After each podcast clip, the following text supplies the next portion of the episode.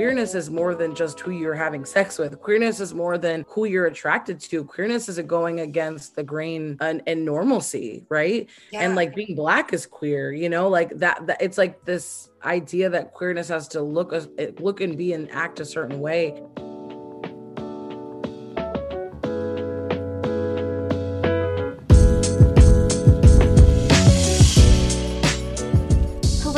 And allies, and welcome to another episode of Bisexual Behavior. My name is Talia Cass, and I'm so excited to share today's interview with you. I had the pleasure of speaking to Jammella Anderson, and if you're from the capital region in New York, you know that Jammella is a really uh, big deal. They were on the cover of Time magazine, they started Free Food Fridge Albany, they just started their own thrifting business and are making their own clothing. And we had a really great conversation about so many different things related to all the work they're doing, talking about representation and um, coming to terms with their queer identity and, and, gender identity. And it's such a powerful conversation. Um, I will say we did record this during Pride Month when I was originally planning on launching. I think the conversation still definitely applies to now, but just wanted to give you a heads up because we do talk about Pride a little bit. Thank you to everyone who's listened to the first two episodes. Um, I have some more interviews that are ready for you, and I just can't wait to share them. But thank you again for listening and supporting. And uh, without further ado, here's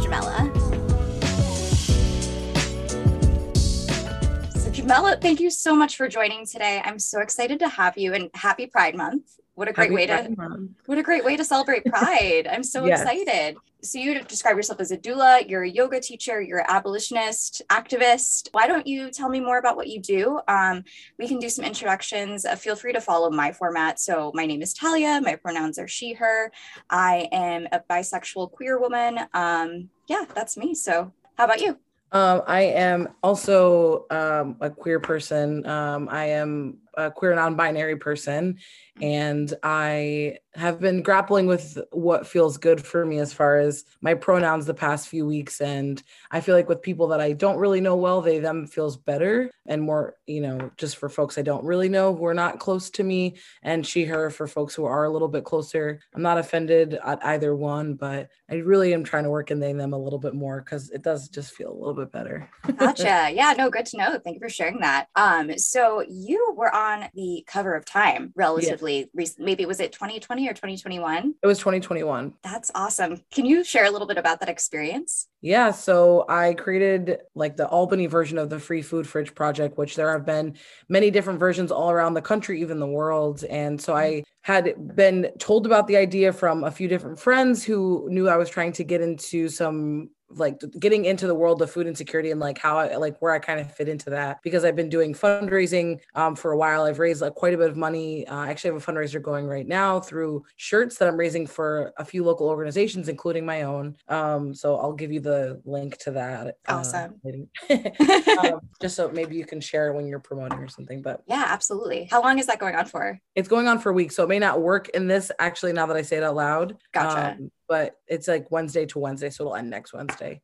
So yeah, I I started the project and I because I was raising money through mutual aid, I was, you know, trying to figure out a way that would be a little bit more sustainable as far as going beyond just like people wearing shirts and having stickers that say Black Lives Matter on them, which is obviously is important, but is and can be a little bit performative. And not that not to say that everybody who is buying buying things like that or you know donating to the causes that we have are being performative but there is a layer of performativeness that comes with that even for myself. And so the free food fridge project for me kind of came out of that whereas i was like okay well what is an actionable step we can take towards fighting food insecurity towards calling in all the community aid that we have and sharing uh, resources and, and funds um, to serve as reparations and just as a way to support other community members who might be lacking.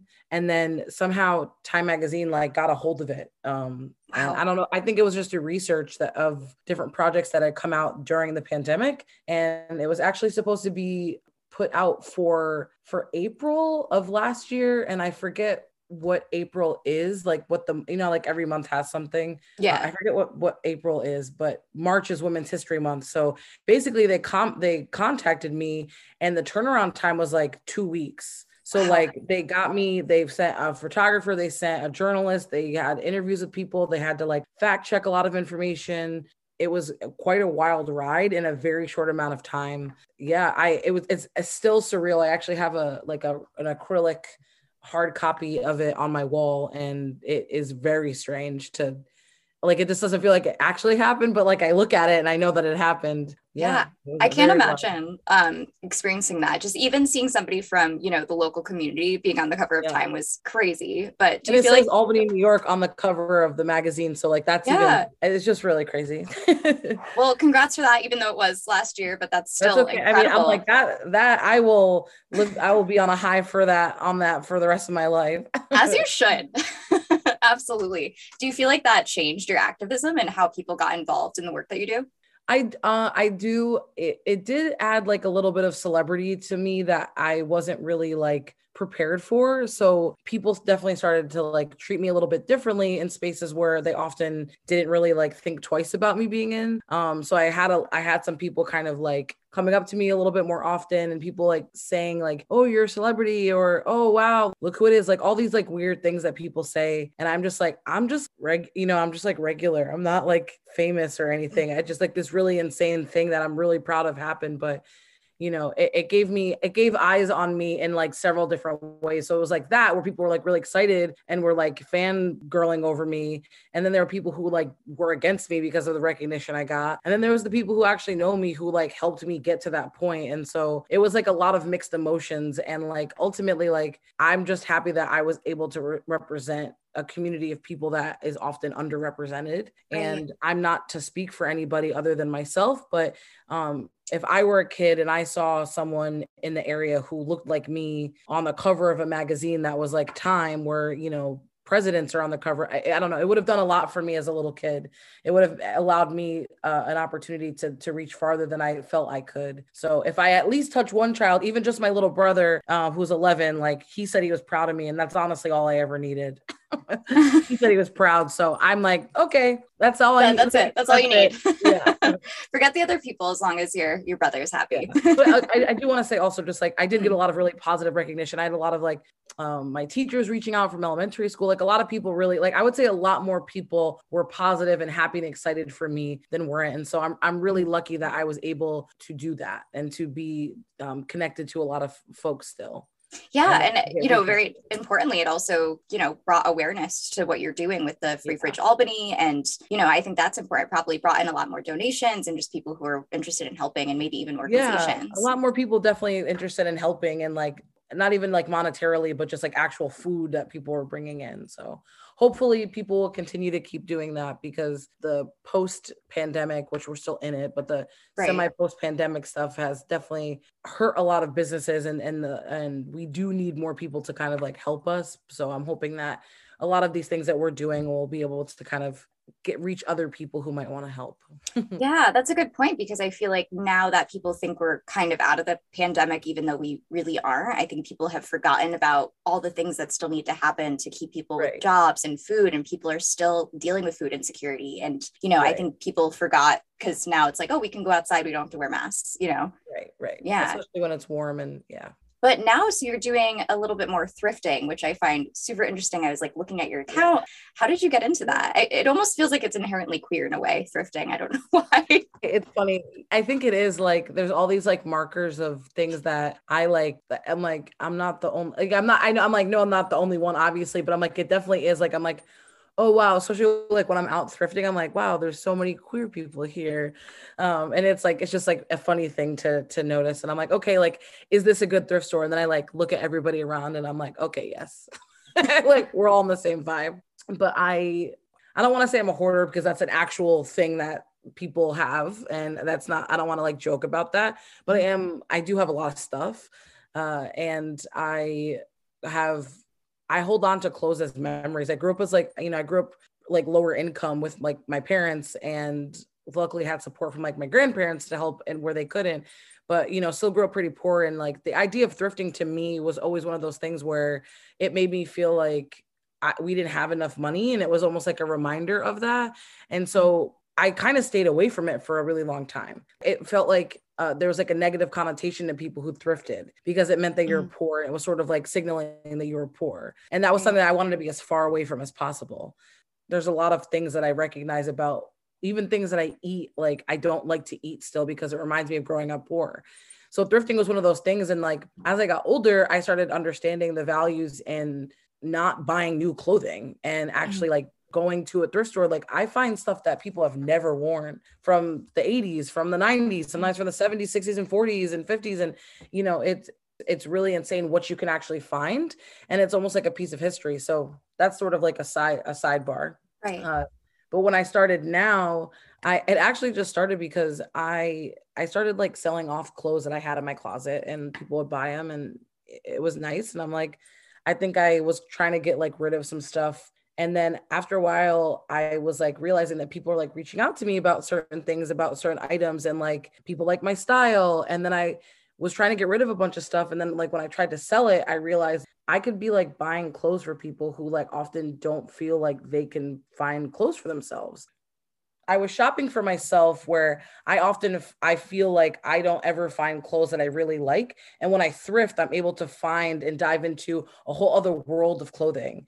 And then I just started buying like more queer clothing as I came out. Mm-hmm. And so it was like when I say as I started to get rid of that stuff I noticed a lot more like queer people um, coming after my stuff and I noticed a lot of people who like often can't find clothes that they like in the store I find clothing of all sizes from small to extra large to X3X. And I like realize that there really is a, a market for doing it if I'm shopping with the intent to to shop for people who just feel like their clothing isn't a reflection of them or that they're not represented in the clothing that they find or in the mm. vintage mm-hmm. stores that they find um, because like it's all very small. I'm sorry, I'm like kind of jumping all around. Oh no, you're totally fine. Yeah, no, you're perfect. Um, yeah, no, um, I think you make a really good point because I feel like it's first of all, it's so overwhelming to go to a thrift store and look at all the clothes and be able to kind of find what works for you. And yeah. the other thing that I really admired about Little Thrift Ma is that you are focused on like genderless clothing and being size inclusive. And I often feel like that's harder to find in general, even if you're looking at different, you know, people who thrift, because um, my mom actually she would sell vintage clothing, and even then it was kind of the same sizes of things, or you know, they all were dresses and very, you know, feminine, but there was nothing right. that could be more androgynous or just something that's for any gender. Right. Right. So I think that's yeah. so important yeah and it was like i remember very specifically one day i was like cleaning out a bunch of my stuff and then i sold it and i was like i should just keep doing this and then i like would go to the store and i was like oh maybe i'll just like have a few things here and there and then i like started going to estate sales and it it really like snowballed very fast mm-hmm. and I've only done, I've probably done like five markets at this point, and I've been selling stuff online. And my partner made a, a website for me, so I've been, I haven't really sold anything through the website, but it's like a nice ca- catalog to like see what I can, like what I have and what I make. Um, yeah. But I have a lot of people come up to me who are like, I go to these things and I never find anything in my size, and like I can wear anywhere from a medium to an extra large, and and like I can go to any store really i can go to pretty much any store and find anything in my size. And so i like uh, when it comes to thrift and vintage it, it, like really is not inclusive. And it's not that the clothing isn't there it's that people aren't shopping and buying that clothing or seeking it out. And if they do it's clothing that who like you're like who would want to wear that? Right. so it's like when i'm shopping i'm actually shopping for all sizes. I'm shopping for things that i'm like how can i visualize this? And something that really helps me is like imagining the clothing on certain people so like certain friends of mine, I'll like in my brain, I'll like pick an outfit out for them that I think would look good on them.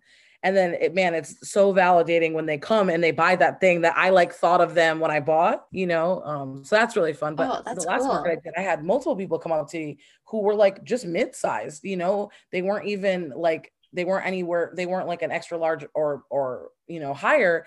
It was just it was really wild to me that i'm like you should you this should be like easy for us. Like this should be easy for all of us no matter what the hell size we are. But you're seeking me out because you feel that you feel safe shopping with me. And i'm like that is really important. And like that's something that i found through yoga that people often really liked about me is that I don't fit into the archetype of a yoga teacher that people often see uh, like publicized or even just in this area.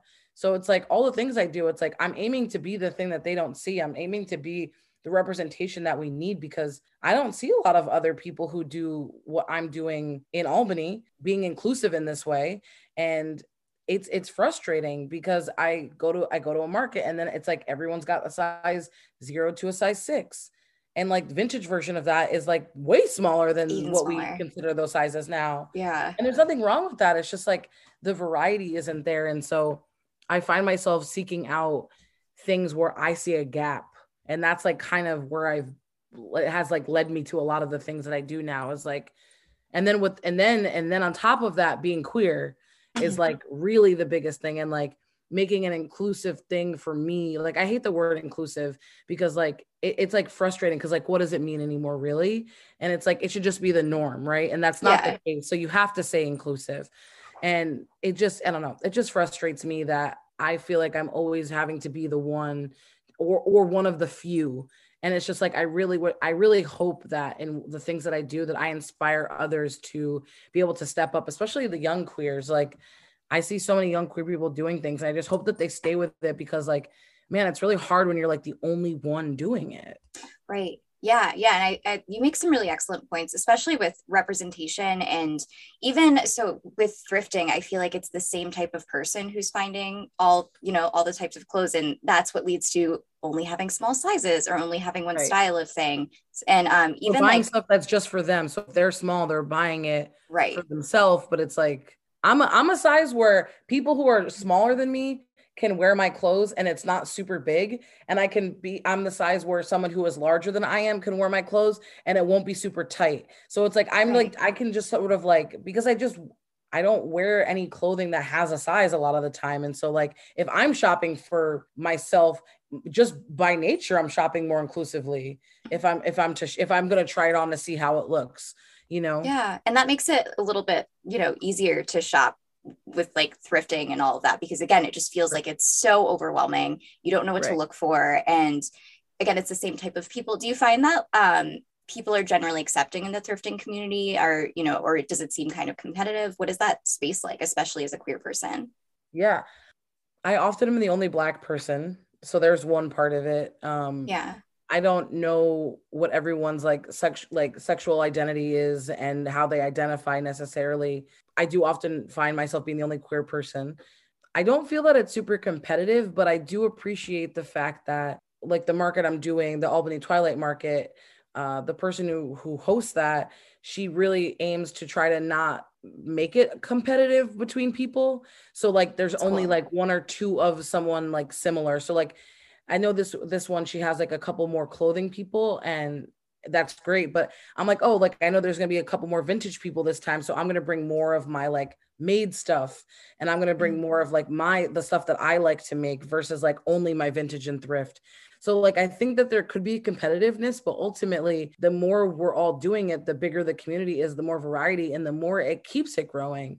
So like at this moment in time I don't feel a lot of competition but uh, again I also I'm not in competition with anybody. Like, who do I have to be in competition with? True. Like, you know what I mean? Like, Yeah. it's just, I can be very competitive, but I don't like to be. And I don't want to because I'm just like, the more people who do it, the more normal it becomes. And then, you know, we're able to collaborate in all these really beautiful ways.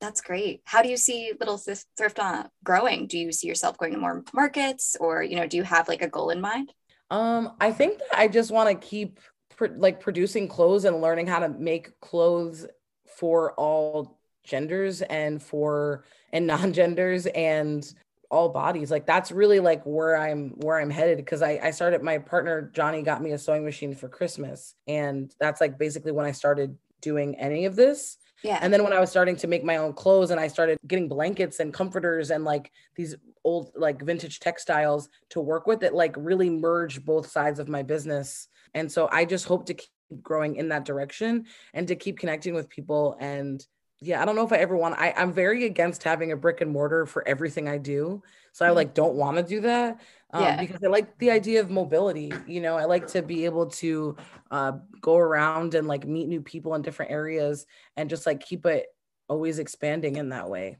Yeah, and plus, I mean, you can always sell things online. I feel like there's so much Yeah. more accessibility with just buying things when you're remote, Yes. which is cool. Exactly. Yeah, cool. So I'm going to change gears a little bit. I kind of want to learn more about your queer journey, and I for- I meant to ask you. My big warm up question is, um, what is the queerest thing about you? Oh my God. it could be anything. It doesn't even have to be that queer. It could just be something funny to you. You know. Okay. I, this is really funny. This is such a hard question. I know. What's the queerest thing about me that I didn't know I was queer? That's that probably- is the best answer I've heard. that, that is yeah. So tell me more about that. What? How did you find out you were queer? What was that journey like? I'm like, I, I that's like what kept going off of my brain. I'm like, that is it. Is that that's I didn't know I was queer. The queerest um, thing, yeah. um. Wow. So trying to think of like the the single point but it's like once you like one day you're like okay like I, this is bubbling up and this is like it, it, it's like i feel like i'm missing out on a part of myself by not being open with myself first about mm-hmm. how i feel and my emotions and like i feel like everyone kind of went inside for a couple of years because of the pandemic right. and came out a lot more gay and i feel like that definitely has a part is a part of it and just like people sharing more online about their experiences in life and like even just like silly memes and being like, oh, like other people feel like that. Oh, like mm-hmm. I'm not the only one, you know, things like that. And then just having a close knit group of friends who all feel very similar and are at different phases in their own queerness and trying to collect a community of people who are, you know, as you, as you normally do, like I look around, I'm like, I have a lot of queer friends. How am I the only one that's not queer? Right. Like that's that that's something that happens. Yeah. And that's, that that's what, another sign. right. Exactly. yeah. Like, how am I not queer? And then the feelings that I have towards people where I always felt like I, I always used to say, like, I like all people. Like mm-hmm. I like all, and I, I didn't know what that meant when I said that. And so as I started getting older, I was like, even even coming into being non-binary, just like understanding, I never felt either or. You know, I mm-hmm. always felt everything. I always felt all things at all times.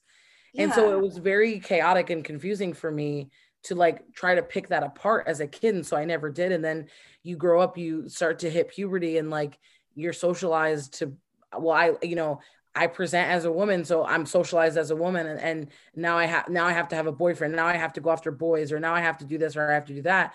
And like I, from a very young age, was like always like w- loved queer people and like had queer friends around even when I was like a kid and, and and just like understanding what that all means now it makes sense but mm-hmm. that sort of like gray area of like 15 years right because I came yeah. out I was like I'm 31 so I came out when I was 29 I think gotcha yeah I mean I was at a similar age too I'm 29 now but when I came out I would think I was 27 right. so yeah very similar similar timing yeah. So I started having feelings for someone, and that was really confusing for me.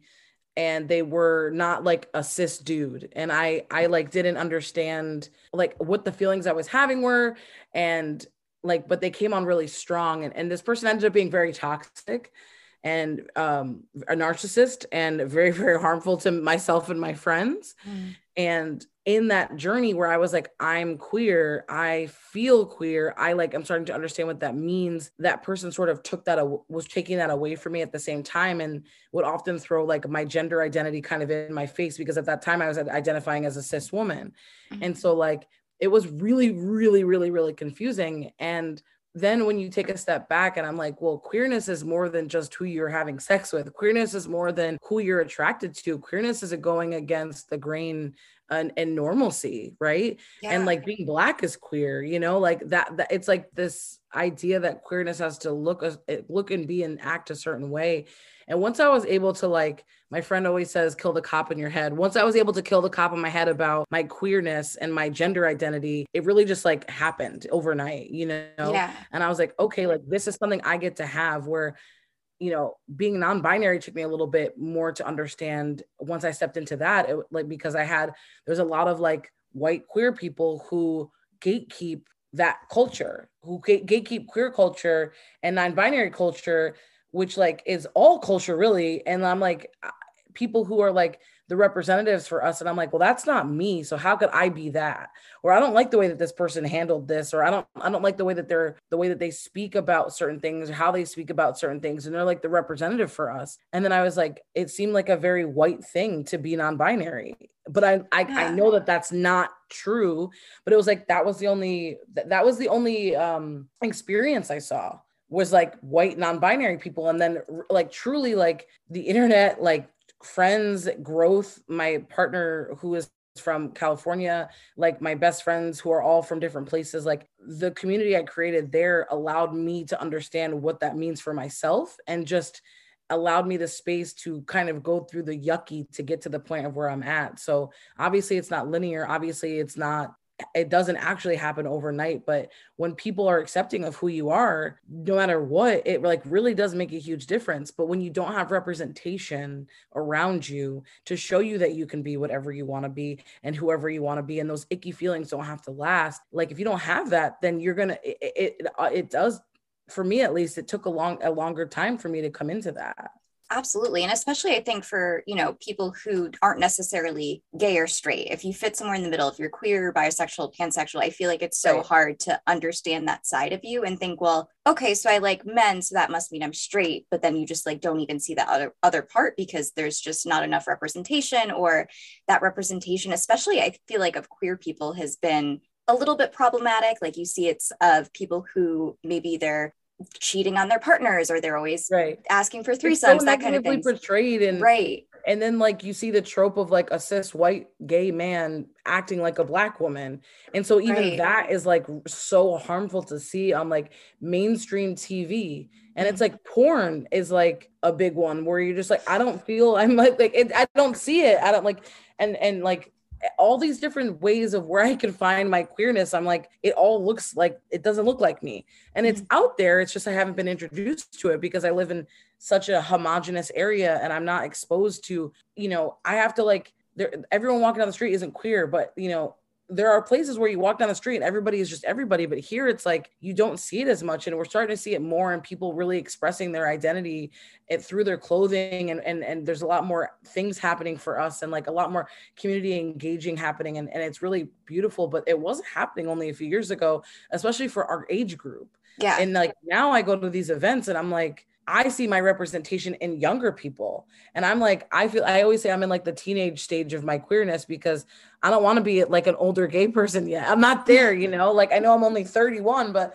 I'm just like, I feel so much older than a lot of these kids. Mm-hmm. And I'm like, I don't want to be the older queer. I don't want to be the elder queer, but I'm like, I got to go home at 11 o'clock. I can't be out late, you know, so yeah. I'm, like, I'm in a way. but I still feel like a baby queer, even though I want to yes. go to bed at nine o'clock, you know, it's, it's, it's exactly. a tough place to be in. You're so right. And I'm so happy for, you know, all of the, the Gen Z and like younger people who are like so open with it. They see a lot of representation, right. but it's, it kind of like it's hard for I feel like millennials or people our age to look back in that and wish that we had it. And now we're kind of like you mentioned, we're in our teenage years of being queer. I still feel right. like very much a baby gay.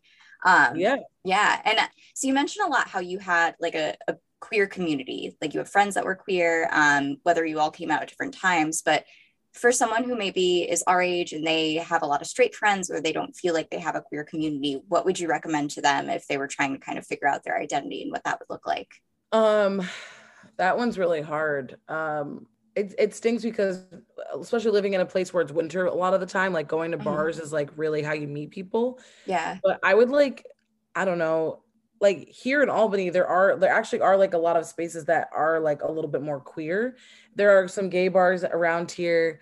Um, but like a place like uh, Bard and Baker, for instance, like they have a lot of queer people that work there, um, like queer and trans people all over the place in Albany. But like there are certain places that we all go and congregate. Bard and Baker is definitely one of them.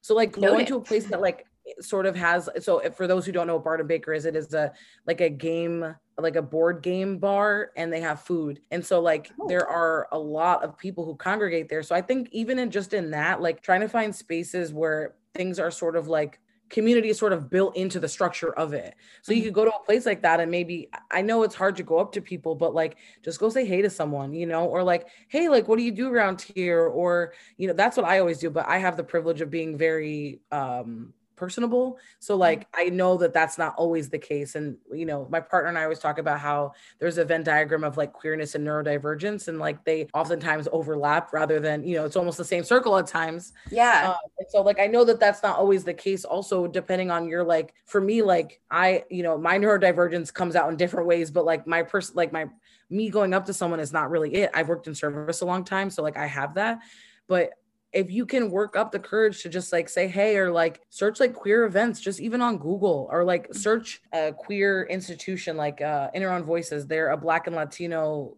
queer space and like they always post about stuff that's going on. And so if you can find something like that or like a local pride center or whatever that is you know the pride center does that a lot as well. If you can find one of those things that could be a good way to sort of just like step into like seeing what's around.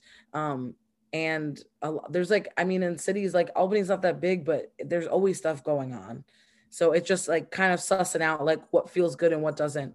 Or just yeah. go to the thrift store and find a queer person who's shopping. Yes, yes. they may not be run by queer people necessarily, but there's a lot of queer people looking for There's a lot of queer people there. exactly. Or you know, you could be like me and start a queer podcast so you can meet other queer people. Yes. yeah, see, but that's what it is. Like you have to it's like you have to do the thing that you want to do. Like yeah. you have to you have to be the one to start and it's like it's frustrating, but it's like I don't know if you can create community that way and and and be able to share like even just like Instagram is like so good for that stuff. Yeah. Um, although it's annoying to have to go to the internet to always meet people, but like it is what it is, and it, it really is a can be a very harmful place, but can also be a very safe space. Yeah, I mean, I know that I ended up meeting a lot of my queer friends through dating apps, and that wasn't necessarily the goal, of course, yeah. but I, it was the only way I could meet other queer people, especially because I started you know queer dating and being fully out like right before the pandemic hit so my prime yeah. you know dating time i was just on dating apps you know doing virtual dates with people and it was it was hard but it was a really good way to meet other queer friends and even if you didn't connect with someone that way you still had a, right. another queer person that you could you know connect with which is really nice yeah definitely i love that yeah so one thing about pride month that is you know really tough um, of course pride has become like a you know capitalist holiday and where corporations just basically you know try to take our money. But the other thing is that it's become very whitewashed and it's almost like people have forgotten exactly why we celebrate pride and that it was you know started by black trans women. And would you have any recommendation for queer folks and anybody who's listening on how they can better support you know uh, marginalized communities or people of color um, within the queer community or just you know in general um, one thing I would say is uh, like recognize the space that you take up. Mm-hmm. Um, and that you don't. I actually was having a conversation with a friend of mine who was talking about someone who in the community who like often is speaking for people who don't share an experience for as him mm-hmm. and how harmful it can be and just like really checking yourself because like you have to check in and be like okay well like i'm standing up for a group of people that's not here that's being represented in a room or in a conversation where they're not represented and like i can't be the face of that i can't be the voice of that because i inadvertently silence other people who might be in the room who can speak to that experience a little bit better or more yeah. um and i would say like reading books on that like finding a book that is written by a black queer person and and to really like i wish that i had read more but i mean i don't think i've read any bell hooks which I, I hate to admit and like but that is a great person to read about uh, and read through the eyes of and through the lens of and there are just like so many authors out there that like really offer that. Sonya Renee Taylor, um, people like that. I would say read those books and and don't just draw from them in a way where you're like trying to mirror certain things that they do, but really read it for the experience that you will never actually have. Like read it for an experience that you don't share, even if you find some similarities, and then continue to amplify black, black, brown, trans, and queer folks' messages again through the internet paying reparations really amplifying voices of the places and that are doing that work that you can't do. Um, find your local organizations and you know all these fundraisers people are always doing find places to amplify. So those fundraisers are, are great because you're obviously drawing in money to donate to them but you're also have an opportunity to really show people what those organizations do and what kind of resources that they have right. like people we should be sharing resources so much more and and for black and brown people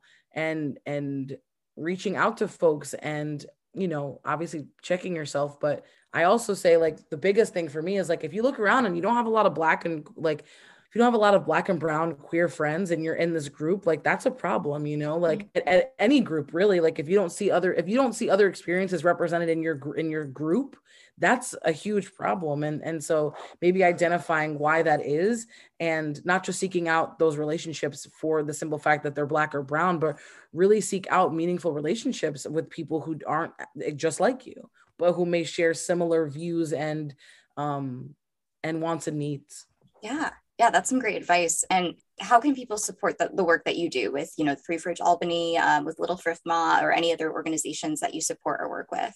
One thing I think that one way beyond just myself is like offering sliding scale opportunities for black and brown makers and vintage and thrift people for the markets that they're applying to. Like it, that should be standard worked into it. I have Absolutely. the only one that I've ever actually gotten a discount for was from a queer Latinx person um, but that should be worked into everything for everyone because if you look around at a lot of the markets, there's not a lot of black and brown people, especially the farther away you get from like major cities like New York and and Brooklyn and you know, and even then it's a lot of like non-black and brown people. Um, me personally, buy my stuff if you like it, share it around the free food fridge. You can always donate. We have a Patreon that's like our our main source of income to help amplify um, paying people a living wage and buying produce and that's just patreon.com backslash free food fridge albany you can do that on venmo same thing free food fridge albany and yeah, like we always do merch drops going and buying that way and, you know, repping our stuff. We have it in the co-op. I've been doing our BLM thing that we're doing now. Mm-hmm. Um, yeah. And just like really looking for beyond me going, you know, stepping further into this world and, and, and seeking out other places that are doing similar work as I'm doing, who've been doing it for longer, who will continue to do it and, and really try to spread your wealth around, whether it just be a share online or not. You know, it doesn't mm-hmm. always have to be monetarily. Right. Um, so I'll add all of that in the show notes, um, all the accounts and where people can donate or get involved. But thank you so much. It was so great to yeah. talk to you. I've been thank so excited you. to talk about queer stuff with you and just kind of learn more about the work you do. So this has been awesome. Yeah, thank you so yeah. much for having me. And I'm, I'm really excited to listen to the other ones when they come out. And yeah, um, yeah, I, I'm really grateful that you stayed diligent and didn't give up on me. oh no, I, I know you're busy and I was, you know, happy to be patient. no worries at all. And if you know anyone else who might want to be interviewed, I want to talk to all kinds of people. So okay, let definitely. me know if you know anyone. I yeah, great. And is so there, much. of course, thank you. Is there oh. anything else you wanted to add before we wrap up? Oh, my handles. I'll add yes, my handles. Yes, yes, your plug. Sorry. uh, well, that's okay. So my uh my actual Instagram where I do a lot of my advocacy and just like sharing and shit talking um is at Jammella. So a uh at Jammella J A M M E L L A and then at Lil Thrift underscore Ma and then Free Food Fridge Albany um are all my handles. So follow. Cool. Yay. Thank you again.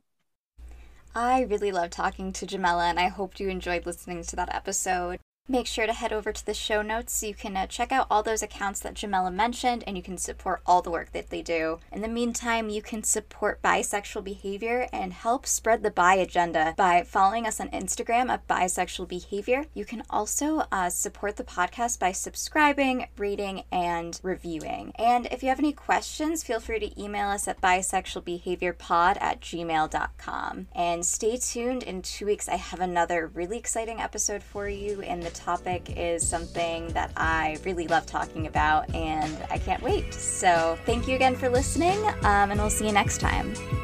Okay, bye.